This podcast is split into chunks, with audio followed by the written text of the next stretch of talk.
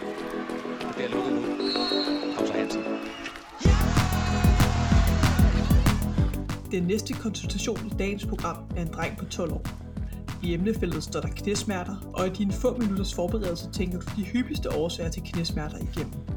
Overbelastning, traume, inflammation, infektion, malignitet. Mulighederne er mange. I konsultationen der udelukker du red flags, og du finder, at drengen sandsynligvis har uspecifikke knæsmerter på grund af overbelastning. Jo tak, får du at vide. Det havde drengen og forældrene nok selv tænkt. Kan du ikke komme det nærmere, doktor? En tredjedel af alle unge oplever knæsmerter på et tidspunkt i deres ungdomsår, og at dem med 40% præsenterer sig med smerterne efter 5 år. Forskning viser også, at knæsmerter både påvirker unges livskvalitet, sportsdeltagelse, fravær i skolen og fremtidige karrierevalg, så knæsmerter blandt børn og unge bør tages alvorligt, og ikke mindst afhjælpes, hvor første skridt på vejen altså er at stille den rette diagnose. Et nyt studie fra Aalborg tyder på, at nyuddannede læger ved brug af et simpelt flowchart, SMILE, kan blive støttet i at stille de rette spørgsmål, og herved øge andelen af korrekte diagnoser fra 20 til 80 procent. Vi får besøg af studiets forfatter, Clara Guldhammer, til en snak om smile-redskabet og valideringsprocessen heraf. Velkommen til Lyddukken.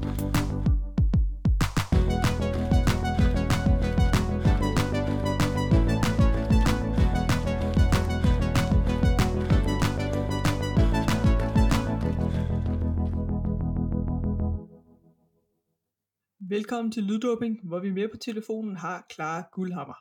Clara er nyuddannet læge fra Aalborg Universitet, og så har hun været med til at udvikle redskabet SMILE, som ser ud til at kunne støtte nye klinikere i diagnostisering af knæsmerter hos unge atleter. Ja. Allerførst, så skal vi byde Clara velkommen, og det gør vi bedst, eller i hvert fald mest direkte med et penibelt spørgsmål. Så Clara, Ja. hvornår var sidste gang, du var rigtig ærgerlig over at tabe i sport? Altså, det, altså det, det er sådan en træls en, især når man er, er lidt sportsmenneske og lidt konkurrencemenneske, så det niver jo en, når man taber. Øhm, det gør nok også, at jeg har lidt tendens til måske at vælge nogle sportsgrene og udfordre folk i, hvor jeg måske på forhånd ved, at, at der er en god chance for at vinde.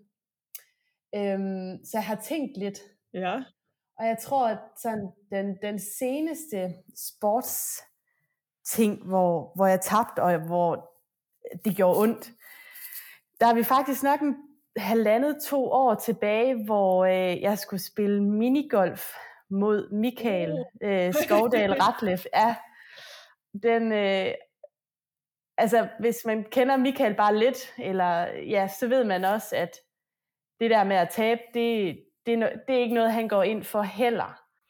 Og jeg, selvom øh, jeg ikke særlig gerne vil huske det, så, øh, så husker jeg desværre, at jeg har tabt. jeg har allerede glemt, hvad jeg spurgte om. ja, tak.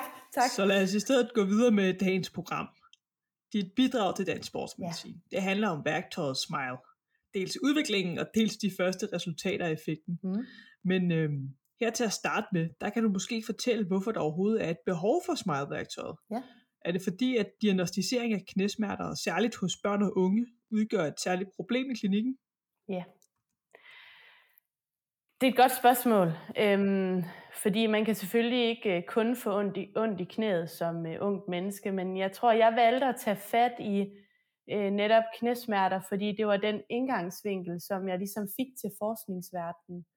Øhm, det hele startede egentlig med en, en forelæsning af Michael, som, øhm, som fortalte om, hvor mange øh, børn og unge, der har ondt i knæet, og, og hvor lang tid det ligesom øh, kan følge dem. At, at knæsmerter er ikke bare noget, man har i 14 dage, og så går det væk igen. Øh, men, men det er noget, der faktisk kan følge dem i mange år, og, og have en øh, negativ påvirkning på dem, både socialt, øh, men også i deres fysiske aktivitetsniveau.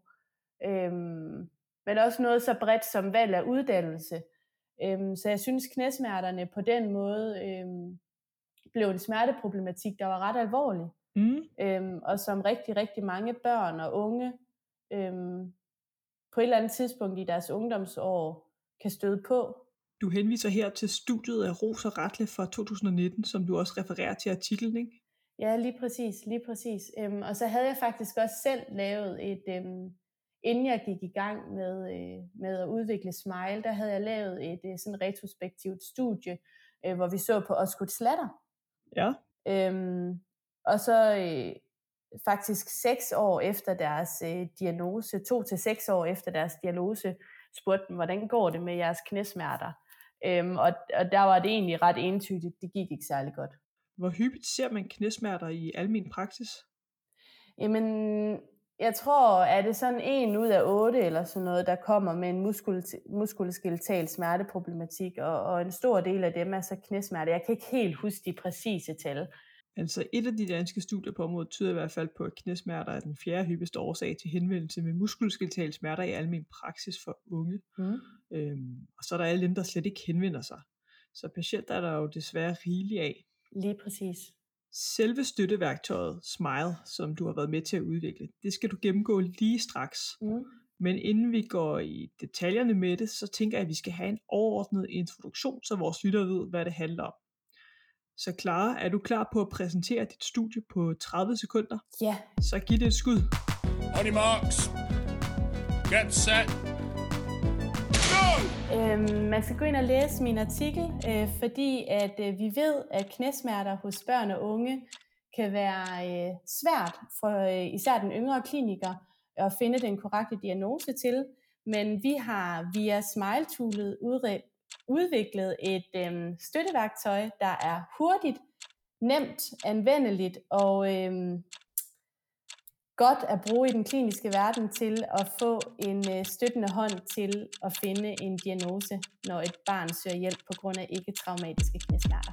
Uh, let's get ready to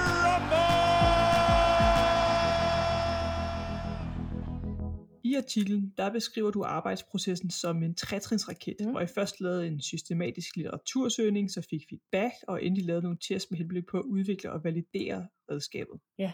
Selve valideringen af Smile, den skal vi helt sikkert ind på, men før det giver mening, så tror jeg, at du skal lægge ud med at beskrive udviklingen af værktøjet. Ja. Har I undervejs testet det af, og i givet fald, hvordan? Ja, vi har, vi har testet den af, øhm, og det gjorde vi sådan over tre testgange. Vi gjorde det først i sådan en pilottest, og så lavede vi en test dag 1, øhm, egentlig med sådan det nogenlunde færdige resultat af øh, redskabet, men der fandt vi så nogle faldgrupper i redskabet, at der var nogle øh, af de, hvad hedder det, testpersoner, som testede det, der, der sådan gik den ene vej, hvor den anden gruppe egentlig gik lidt den anden vej. Øhm, så, så der der kunne redskabet ikke sådan hjælpe lægerne, kan man sige, den samme vej hen øh, på patienterne. Øhm, så derfor så øhm, valgte vi at redigere i redskabet øh, ud fra feedback fra dem, der ligesom havde testet det, øhm, og så fik forbedret redskabet og valgte at teste det igen, og kunne så se, at de faldgrupper, der havde været i den tidligere version, de var så faktisk væk nu.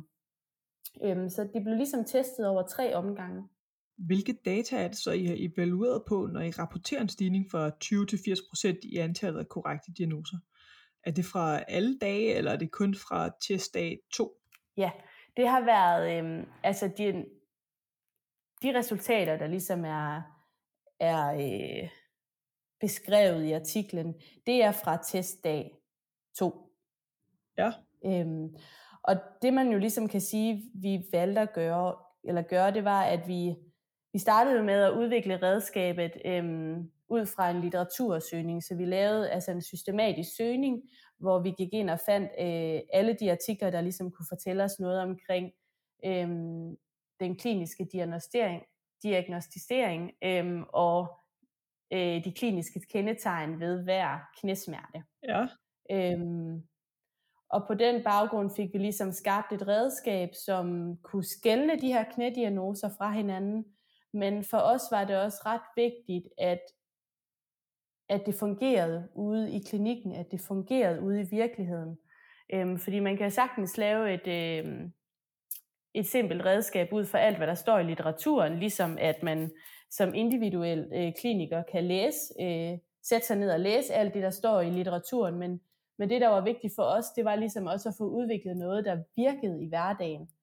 Øhm, fordi man kan sige, at alle svarene øh, er at finde i litteraturen. Vi har ikke opfundet en, en, en ny dyb tallerken øh, på den måde. Vi har ligesom samlet øh, den vigtigste viden om hver knædiagnose og fundet ud af, hvordan kan man skelne de her knædiagnoser fra hinanden. øh, på en let og overskuelig måde. Så det, der var vigtigt for os, det var, at den her, øh, al den viden, som vi ligesom vidste, der var i litteraturen, at vi kunne få den ned på øh, noget meget præcist øh, og kort og overskueligt, Mm. øhm, og at det så også virkede, når man skulle bruge det i klinikken. Øhm, og det var det, vi brugte testdagene til. Så litteraturstudiet, hvor du, så vidt jeg husker, fik læst over 13.000 artikler igennem, det dannede altså baggrunden for flowchartet. Lige præcis. Kan du gå lidt mere i dybden i forhold til, hvad der skete på selve testdagene? Mm. Hvem og hvor mange, der deltog de forskellige dage? Øhm, både i forhold til patienter, medicinstuderende, der skal evaluere, og Mm. selvfølgelig også øh, guldstandarden, som vi holder diagnoserne op imod. Ja, ja. Altså man kan sige, øhm, da vi ligesom havde lavet øh, smile-redskabet ud fra litteraturen, så startede vi med at lave sådan en ikke-blindet pilottest. Mm. Øhm, og det var sådan en lille testdag, øhm, hvor vi sådan også testede det her med, øh, det var måske ikke så meget resultaterne af selve værktøjet, men, men lige så meget også testet det her med, er det muligt øh, at have børn og unge med, som skal undersøges af øh, x antal forskellige personer. Øh, kan vi få børn til det? Kan vi få børn til at koncentrere sig om at være med til sådan en testdag? Øhm, så der, der øh, havde øh, dem, som testede børnene, øh, en henholdsvis en yngre læge og så en medicinstuderende i sidste del af sin kandidatuddannelse, de havde faktisk på forhånd set redskabet. Okay. Øhm, så der kendte de godt til redskabet, da de skulle til at teste. Og det vi jo så rigtig meget kunne se der, det var, at redskabet var meget nemt at huske, fordi forskellen mellem deres egne diagnoser, det vi gjorde, det var, at først så skulle de øh, undersøge børnene og snakke med børnene, uden de brugte redskabet. Så skulle de tage redskabet frem, Ja. øhm, og så skulle de køre en konsultation igen, hvor de så brugte redskabet. Okay. Og så sammenholdt man så den diagnose, de lavede uden redskabet, med diagnosen med redskabet, og til sidst øh, den guldstandard, som også så børnene i en selvstændig konsultation og diagnostiserede dem. Øhm, ja, den diagnose, som, som den person gav. Så vi sådan sammenholdte de tre forskellige øh, udslag af diagnoser mod hinanden. Og hvem er guldstandarden her? Guldstandarden her, øh, hvad hedder det, er en øh, rheumatolog, Ja. ja, en professor i rheumatologi, som også har sin egen øh, selvstændige klinik, som vi ligesom vurderede er en person, der har set rigtig, rigtig, rigtig mange børn og unge med de her ikke-traumatiske knæsmerter. Ja. Ja. Og det var så for øh, pilottesten. Og så går Ja. I videre til test 1 og test 2. Ja, så fandt vi ligesom ud af, at det her det kan faktisk godt lykkes med at finde øh, børn og unge, som gerne vil have en diagnose. Jeg tror også, det hjalp rigtig meget, at de fik at vide, at de ville blive diagnostiseret af en, en rheumatolog. Ja. at de ligesom på den måde fik en gratis konsultation. Øhm, men at, øh, at man kunne faktisk også godt bruge redskabet. Det vi jo så ikke kunne se, det var jo det her med, øhm, hvad man kan inden, og Mm. hvilken effekt det så giver egentlig at bruge redskabet. Fordi rent udsagt, dem der havde set redskabet før, og det nævnte de også selv, de kunne huske det, så de kendte også diagnoserne, og på den måde havde de ligesom fået en forudindtaget indstilling til, hvad er det, jeg skal spørge de her børn om. Øhm, så forskellen mellem ikke at bruge redskabet der, og bruge redskabet var ikke særlig stor. Så det er faktisk et rigtig godt læringsværktøj, kan man jo så også sige. Ja, ja, lige præcis, lige præcis. Men det vi, det vi ville se, øh, det var jo det her med, at redskabet kunne gå ind og så øh, ændre en, altså supplere med noget viden. Øhm, og der blev vi jo nødt til at have den her fuldstændig rå viden, som, øh, som lægerne og de medicinstuderende havde, uden at have set redskabet. Hvad er det, man ved fra sin uddannelse af? Så når I skriver, at det er blindet, vil det sige, at studiet er blindet i forhold til, at man ikke tidligere har set smile-redskabet? Ja, i testdag 1 og testdag 2 gjorde vi det, at vi rekrutterede øh, yngre læger og medicinstuderende igen i deres sidste del af kandidatuddannelsen. Vi skulle ligesom være sikre på, at det her med knæsmerter, at det var blevet introduceret for dem i, altså i undervisningen. Ja. Øhm, men der rekrutterede vi dem, øhm, og der startede de simpelthen bare med en konsultation, 100% ud fra deres egen viden. Ja. Øhm, så vi sagde til dem, nu skal I se, øh, på testdag 1 var det 16 børn, øhm, og dem skal I alle sammen diagnostisere. Øh, give en, knæ, altså give en øh, diagnose. Vi, I skal bare komme med den bedste diagnose, I ved, eller kan tænke jer frem til. Øhm, Hvor, så hvor mange var det, der var med her? øh, det var 16 børn, og så var det, nu skal jeg lige se, øh, tre læger på testdag 1. Yes. Okay. Ja. Øhm, og de så jo så alle sammen de 16 børn. Så de 16 børn blev set af alle tre læger øh, og en guldstandard. Ja, som Øhm. var den her ekspert på området. Lige præcis. Lige præcis. Øhm, og når alle lægerne så havde set alle børn og havde givet deres bedste bud på, hvilken knædiagnose de havde, så øh, tog vi dem lige øh, ud, og så introducerede vi dem kort. Et minut, tror maks to minutter, hvor vi lige sagde, det her det er smile-redskabet. Det skal I bruge i den næste konsultation til at hjælpe jer til at finde en diagnose. Okay. Øhm, og så havde de lige, ja, måske fem minutter til at orientere sig i redskabet, og så kom alle børnene ind igen, øhm, en af gangen, til hver læge, Ja. hvor de så lavede en ny undersøgelse øhm, og gav en ny diagnose. Og så holdt de så de diagnoser op imod guldstandarden. Lige præcis. Og der så I så på testdag 1, det er jo lidt interessant, at der øh, var det fra de her omkring, det var øh, lige under 20 procent, som, som var enige med guldstandarden før Smile, og så efter at have forstukket det her værktøj i hånden i løbet af Mm, ja, et par minutter, som du siger, mm, kommer op og rammer øh, omkring 50 procent ja. af diagnoserne øh, Ja. sammenholdt med, med guldstandarden på mm. testdag 1. Mm, Hvad er det så, der sker på testdag 2? Siden på testdag 2, der går, øh, der går der, kommer der nogle nye, så vidt jeg har forstået, Ja. nogle nye studerende, Ja. og, øh, og gennemgår den samme proces, men her går det altså fra 20% og så til 80% enighed med Ja. guldstandarden. Altså det vi gjorde øhm, faktisk efter hver testdag, det var, at vi lavede sådan en individuel evaluering, øh, hvor jeg faktisk lavede sådan et kort kvalitativt interview med alle øh, læger og medicinstuderende, der ligesom havde testet redskabet. Øhm, og der spurgte jeg dem øh, simpelthen helt basic om, hvad fungerede i redskabet, hvad fungerede ikke.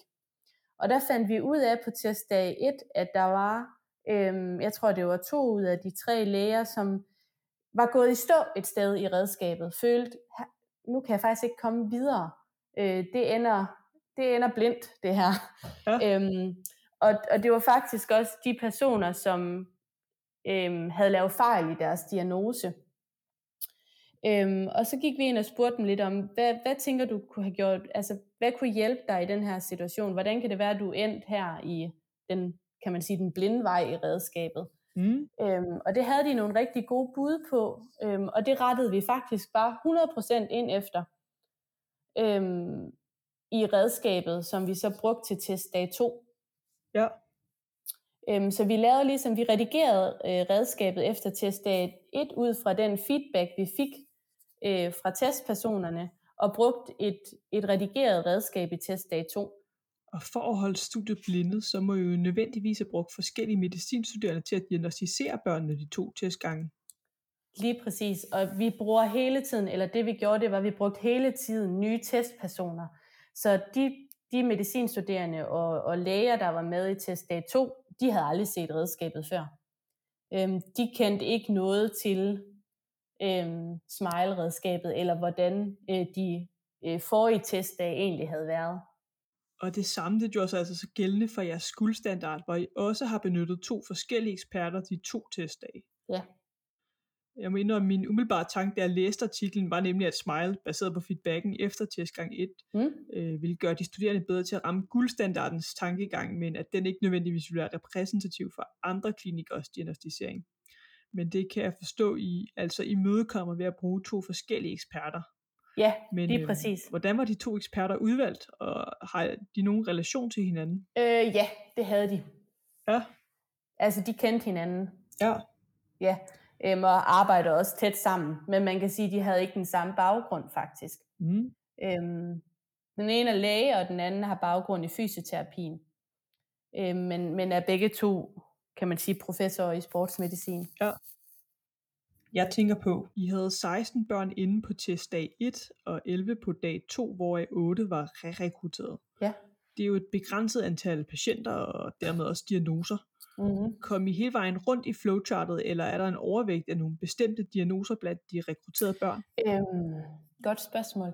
Altså, det man kunne sige, der var meget af, det var, altså selve vores rekrutteringsproces var, at vi, øhm, vi søgte børn og unge med knæsmerter, som, altså de måtte ikke have været opereret, eller øh, sådan på den måde have haft et traume mod knæet heller. Mm. Så allerede der, så, øh, så afgrænser vi selvfølgelig vores, øh, vores øh, population Ja. ved, ved at prøve at indgrænse det til de her ikke-traumatiske knæsmerter. Øhm, det der jo var en høj øhm, repræsentation af, det er jo selvfølgelig også gudslatter, øhm, og så patellofemorale smerter. Øhm, Og det var, hvor gamle var de her patienter, I havde inde? øh, de var, hvad var de, 10 til, jeg tror vores inklusion hed 10 til 17-18 år. 18 år, tror jeg faktisk. Ja. Så jeg tror gennemsnitsalderen var de her 13 eller sådan Okay. noget. Sådan, sådan jeg lige husker det på stående fod. Var der nogle diagnoser, som var oversøgte før de yngre klinikere tog smileværktøjet i brug, som i højere grad blev fanget bagefter? Ja, altså det var helt klart, øhm, det var helt klart øh, det her med, at de fik nogle, nogle navne at sætte på, fordi mange af diagnoserne, øh, de lavede før, øh, som jo var super fine, og som jeg tænker afspejler 100% virkeligheden, det var øh, overbelastningssmerter, øh, forreste knæsmerter, øh, der var faktisk også en, der hed svømmerknæ. Okay. Øh, det var en svømmer. Jeg, nå, men jeg synes, altså, jeg synes faktisk, de, de, var, de var reelle. Ja. Øh, fordi der var ikke noget af det, der var forkert. Men det var bare ikke øh, specifikt i forhold til, hvad patienterne gerne ville have at vide. Øhm, fordi jeg tror, hvis man har en, en, en dreng, der kommer ind på de her 13 år, øhm, som spiller fodbold fem gange om ugen, han ved jo godt, hvorfor han har fået ondt i knæet. Det har han, fordi han spiller for meget fodbold muligvis. Ja. Øhm, så det her, men så for at vide, at du har øh, knæsmerter på grund af overbelastning, øhm, er jo måske ikke nogen overraskelse for, for sådan en dreng og hans forældre. Øhm, så netop det her med at få den specifikke diagnose og få et navn til ens knæsmerter, det er det, der er vigtigt for dem. Og det var jo så også det, vi så, at, at, at øh, diagnoserne blev meget mere specifikke. At de faktisk gik ind og skrev, den her person har patellofemorale smerter, Mm. den her person har også skudsslatter. Hvad er fremtidsudsigterne for, for implementeringen af det, og skal det valideres yderligere? Nu øh, har I haft det igennem to tests med, med 16 børn, og jeg tror, der var i alt, hvad var det, tre medicinstuderende første dag, og så fire på dag to, med, med to Mm. forskellige guldstandarder. Mm. Hvordan tænker du, man fremadrettet bør validere det? Man kan sige, vi har testet det på øh, x antal børn, øh, men det er jo ikke en stor gruppe, vi har, vi har testet det på, og vi har heller ikke testet det i den sådan øh, virkelige verden. Det var jo nogle opstillede testdage. Godt nok havde de kun 10 minutter øh, per patient, men det var jo stadigvæk en opstillet øh, testdag, og det eneste, der kom hele den dag, var børn med knæsmerter. Øhm, så vi skal selvfølgelig også vide, at det, fun- det kan fungere i en, en hverdag, hvor øh, man både ser, øh, ja, har måske en øh, blodtrykskontrol, og man har en diabeteskontrol, og så har man måske lige øh, første undersøgelse af, af en graviditet, øh, Ja, ja. og så kommer knæet måske, og så kommer der øh, nogle modermærker, eller sådan et eller andet. Men man Altså, kan det jo faktisk godt forestille sig, at effekten af det blev endnu bedre, når man ikke Ja. har, øh, har- har fokus på netop knæsmerter. For det kunne jo godt have bidraget til, at man faktisk havde, Lige præcis. nu er det godt nok ikke imponerende, men 20 procent øh, øh, af diagnoserne samme som goldstandard uden brug af det. Mm. Øh, nu hvor vi har de her briller på og kigger langt ud i fremtiden, klar, Mm. så tænkte jeg på øh, her til at slutte af, om du kan fortælle, hvis du var sportsminister, hvad skulle vi så gøre anderledes i Danmark i forhold til diagnostisering af børn og unge med knæsmerter? Altså først og fremmest så vil jeg sige, at sportsminister vil nok være nummer to drøm, drømmejob. Ja. Altså, det kunne virkelig være fedt. Hvad? Læge er fedt, men, men at være sportsminister, det kunne være... Den gad jeg godt have, faktisk. det var en titel, jeg godt gad at have. Øh, men det er jo svært, altså... Hvad vil jeg gøre? Et eller andet sted, så vil jeg jo sige, og det er sådan lidt kedeligt, at jeg synes jo faktisk, vi er godt på vej.